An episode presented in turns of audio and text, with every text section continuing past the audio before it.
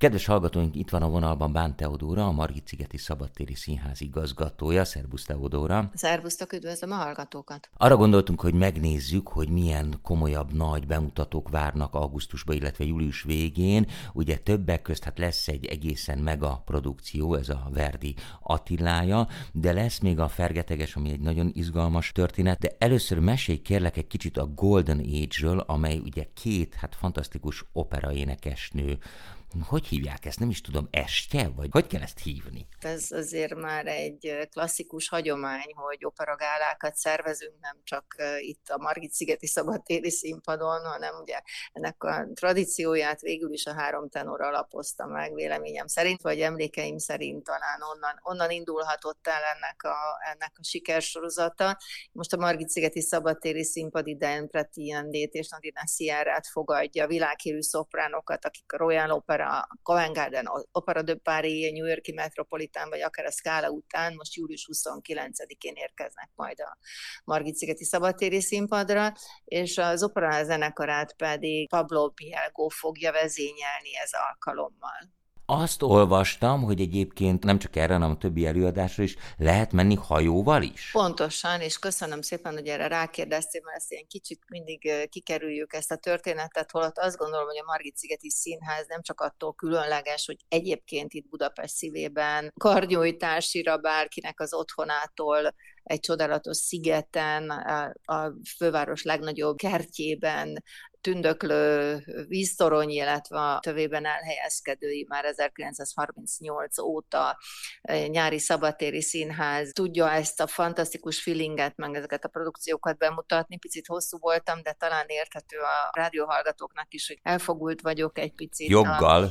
A, a, igen, a saját magunk gyereke iránt, és egy picit én is úgy tekintem, hiszen 20. éve vezetem a Margit-szigeti Színházat, és úgy összenőttem vele, ami azt gondolom, hogy meg is bocsájtható nekem. Nos, hogy erre a szigetre érkezni, igen, színházi hajójárattal érdemes, mert hova máshova tud színházba hajóval menni, hát csak is a Margit szigetre. Hát igen.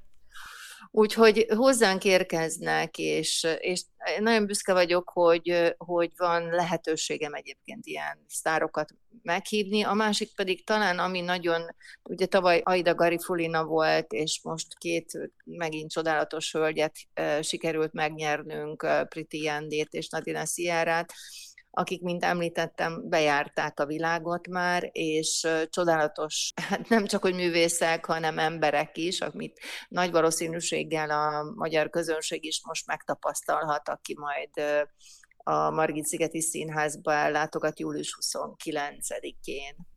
Igen, és nagyon csinosak, vagy legalábbis nagyon fotogének, tehát az ember, hogyha Ugye, ránéz igen, erre a igen, plakátra, akkor igen, azt gondolná, igen. hogy két modell van rajta, és nem azt, hogy két operaénekes. Igen, és ott még így lazában vannak, de a színpadon fantasztikus, amikor ugye dekoratív kosztümökben jelennek meg, úgyhogy én azt gondolom, hogy fontos, hogy milyen a, a környezet, megadja a tartását egyrészt nem csak a művészeknek, hanem szerintem a közönségnek is be tudjuk sorolni rögtön, ahogy a vizuálisan megjelenik a színpadon valaki, aki egy alkatilag külsőségekben is elegáns és ápolt és stílusa van, és ráadásul jól is énekel, azt gondolom, hogy ez ma már egy elvárás is számos színházban, szóval azért legyünk őszintéként, elsősorban persze a szakmai része a legfontosabb, ami ebben az esetben egyáltalán nem hát, nincs háttérbe szorítva a két fiatal hölgynél, úgyhogy ők tényleg fantasztikus hangok, mint ahogy emlegették is, hogy az ő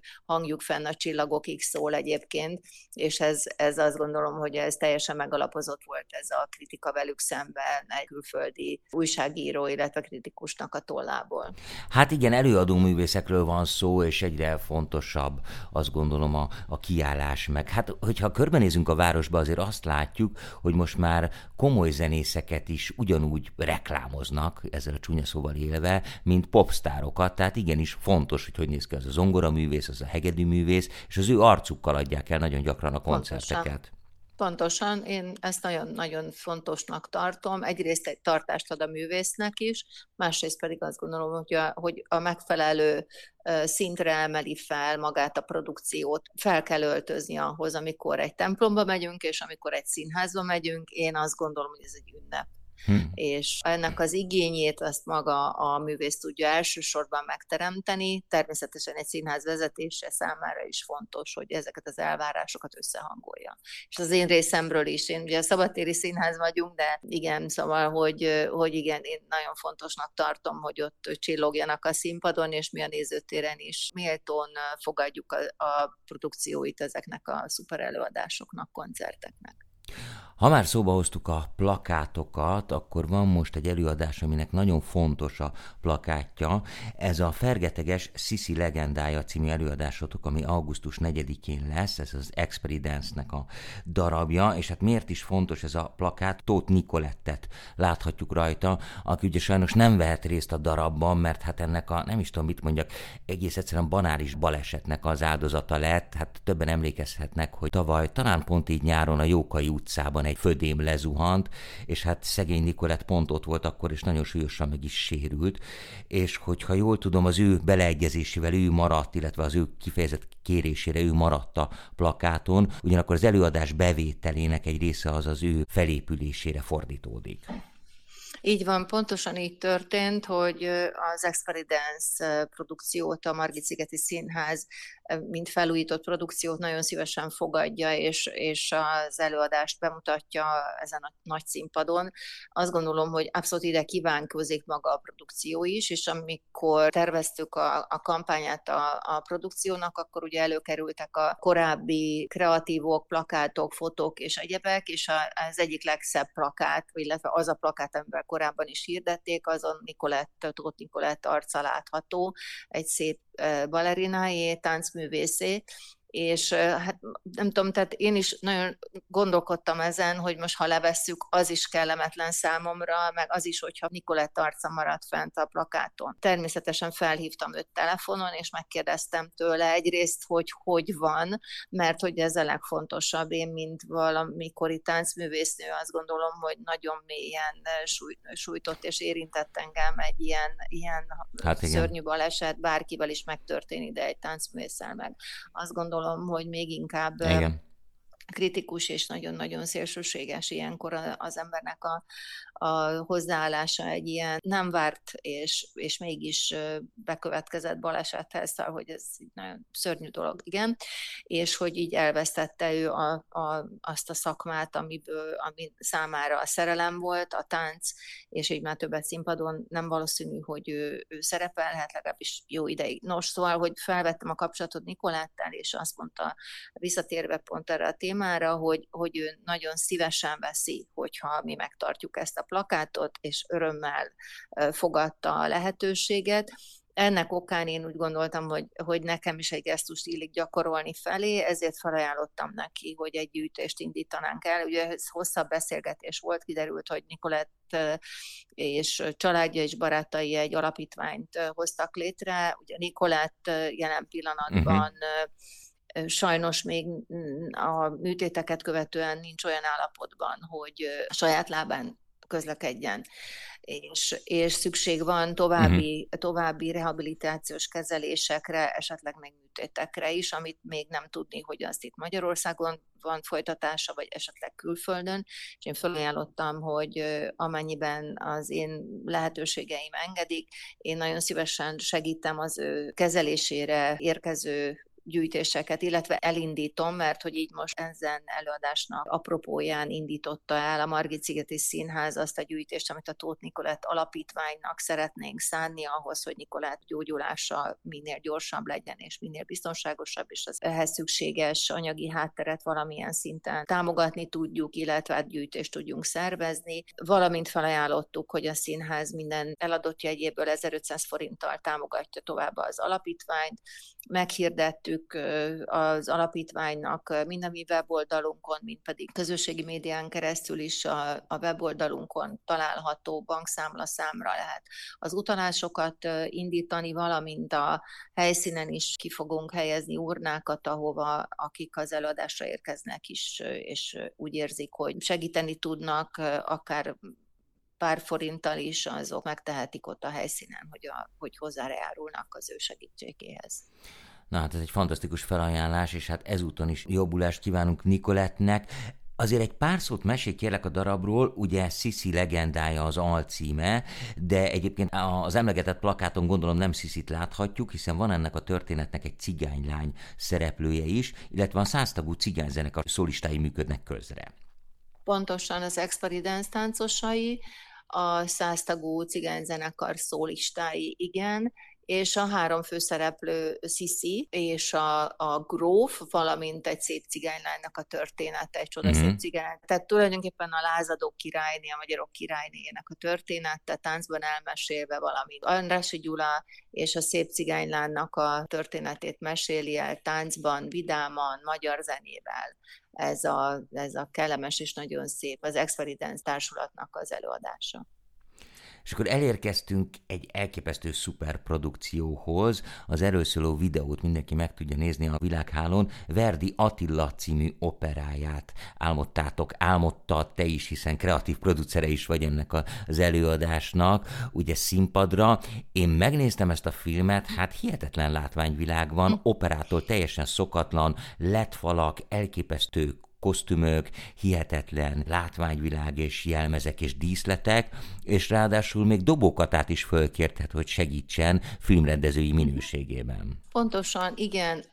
Kicsit lehet, hogy túlzásnak tűnik, és én magam azt gondolom, hogy nem feltétlenül és nem minden nagy produkcióhoz kívánom a látványt ilyen formában, a technikai lehetőségeket felépíteni, de mivel ez egy ősrégi történet, több mint 1500 éves történet, valahogy annyira távol van a mától, és uh-huh. olyan talán megfoghatatlan számunkra egy kevéssé értelmezhető korról beszélünk, és nagyon-nagyon kevés tárgyi, illetve írott dokumentumok maradtak, tehát abból azok alapján nagyon nehéz lenne felépíteni azt a, azt, a, azt a kort, vagy azt az időszakot, bár egyébként hát természetesen utalások vannak erre, és így gondoltam, hogy azért a, a közönség, a nézőknek ma már egy picit el van kényeztetve a, az igénye arra vonatkozóan, hogy igen, nagyon fontos az, hogy egy olyan, olyan interiőrbe, olyan környezetet varázsoljunk egy, a színpadra, ami talán így a Marvel produkciók, most egy picit lehet, hogy ez túlzásnak tűnik, de ez, ez valahogy ez egy, ott volt az én tudatom alatt, és, és azt gondolom, hogy, hogy talán nagyon ízlésesen és nagyon igényesen, nagyon szépen állítottuk színpadra az elmúlt évben már ezt a produkciót. Egyrészt ugye Attiláról van szó, a Hun királyról, aki a magyar történelemnek azt gondolom, hogy egy nagyon fontos és hát picit feledés homályába is merülő, mert kevésbé foglalkozik vele a mai történelem már természetesen, de számos negatív komment az tartozik az ő nevéhez, amit ez az előadás egy picit szeretne felülírni. Uh-huh. Ugye ő egy lenyűgöző személyiség volt, tehát Priskos Rétosnak egy diplomata és történetíró volt valamikor a 448-as, 49-es években járt egyébként az uralkodónak az udvarában, akinek a, hiteles forrásaiból már Attilára vonatkozóan azért megtudtuk azt is, hogy és hatalmas ellenállhatatlan egy latinos műveltségű és karizmatikus diplomata volt. Élesesző és megfontolt uralkodó. Ugye Gárdonyi is a láthatatlan embert, azt a Priszkosz Rétornak a feljegyzései alapján Igen. írta. Tehát a Priszkosznak a szolgálója volt az Zéta, aki tulajdonképpen egyes szem első szemébe meséli el a történetet. Így van. Igen, igen, igen. Ez adta az alapját gyakorlatilag annak, mint ahogy régebben a Bátori Erzsébet legendáját is megírtuk az is a Margit Színház az én kedvez, kezdeményezésem alapján történt, ahol rehabilitáljuk a, igen, igen, igen. A, a, az, az, az, a Bátori Erzsébetet, aki szintén ugye a, az irodalmak kapcsán ugye elhíresült inkább a, a rémtetteiről, mint a jó tetteiről. Na mindegy, szóval visszatérve ide most, és azt gondolom, hogy, hogy a nyugat-európáig terjedő hatalmas birodalma volt, és ő képes volt összetartani, egyben tartani és egyesíteni, irányítani Európa pici népeit. Nem elnyomta a hódításai alatt elfoglalt területen élőket, hanem azoknak a, az együttműködését segítette. És talán talán aki kevésbé ismeri, azt hiszi, hogy most elfogadott vagyok az ő személyét illetően, de visszatérve az Attila operára, végül is az opera erről szól, és komoly megtiszteltetés az, hogy mhm. maga Giuseppe Verdi, aki a Hun királynak a történetéről egy ilyen csodálatosan szép operát írt, és ezek okán azt gondolom, hogy nagyon elegáns és nagyon szép és látványos maga az előadás. Kentaur készítette a jelmezeket, ami talán egy picit stilizált természetesen, Persze. és még ő korábban, korábban csinált egy nagy opera díszletési jelmez tervét itt a Margit sziget, amit bemutattunk méghozzá Erkelnek az István király operájának készítette el a, a jelmezés díszlet kollekcióját, ami tényleg fantasztikus volt, és most ez alkalommal a jelmezeket készítette el egyébként Kentaur. Ami talán még, még izgalmas, tehát a látvány, a látványvilágát illetően, amiről ugye nagyon sokan beszéltek, és ami miatt is azt gondolom, hogy nagyon szép összhangban van a, mind a dekoráció, mind pedig a, a vizuális megjelenése, és az egész hangzása az operának, az pedig a, az az animáció, amit mögé vetítettünk, és amit a Madár nevezetű fiatal azt gondolom, hogy sokak által ismert animátor, mm-hmm. Madarász Jánosról beszélünk egyébként, és Dobokata volt a tanácsadó, a kreatív tanácsadója magának a, a produkciónak, és Acél András a rendezője. A koreográfusról nem beszéltem ugyan, mert hogy Feledi János volt és lesz is ebben az évben, és az ő kis csapata. Annyi változás történt, hogy tavaly Attilának a címszerepben Brez Gábort tudhattuk, őt nem sikerült ebben az évben reegyeztetünk, és egy hozzá hasonló, dekoratív, méretű és hangterjedelmű énekest sikerült találnunk John Rayles személyében. Oda Bellát ebben az évben Rálik Szilvia fogja alakítani, és a karmestere pedig Rajna Martin, nem Magyar Állami Operaház zenekara és kórusa ez évben hmm. is adja a zenei kísérletet kíséretet, illetve a, a kórus kíséretet. Hm. Teodor, elszaladt az időnk, de nagyon szépen köszönöm, hogy elmondtad ezeket. Azt gondolom, hogy rendkívül izgalmas előadások lesznek. Tehát július 29-én a Golden Age, Pretty Yende és Nadine Sierra szoprán énekesnők főszereplésével. Akkor lesz a Fergeteges, Sisi legendája, ez pedig augusztus 4-én, és az Attila augusztus 12-én, de hát egyébként még számos izgalmas előadásotok van, amelyeket mind meg lehet nézni, illetve utána lehet nézni ezeknek az előadásoknak a margitszigeti színház.hu oldalon oldalon. Bán Teodóra igazgatónak nagyon-nagyon szépen köszönöm, és hát nagyon-nagyon sok sikert kívánok, és kevés esőt, ugye ezt, ezt kell mondani egy szabadtéri színháznál. Nagyon szépen köszönöm, és eddig így volt, úgyhogy reméljük, hogy a jövőben is így lesz. Köszönöm szépen én is, szervusz. Én is köszönöm szépen, viszontlátás, szervusztok.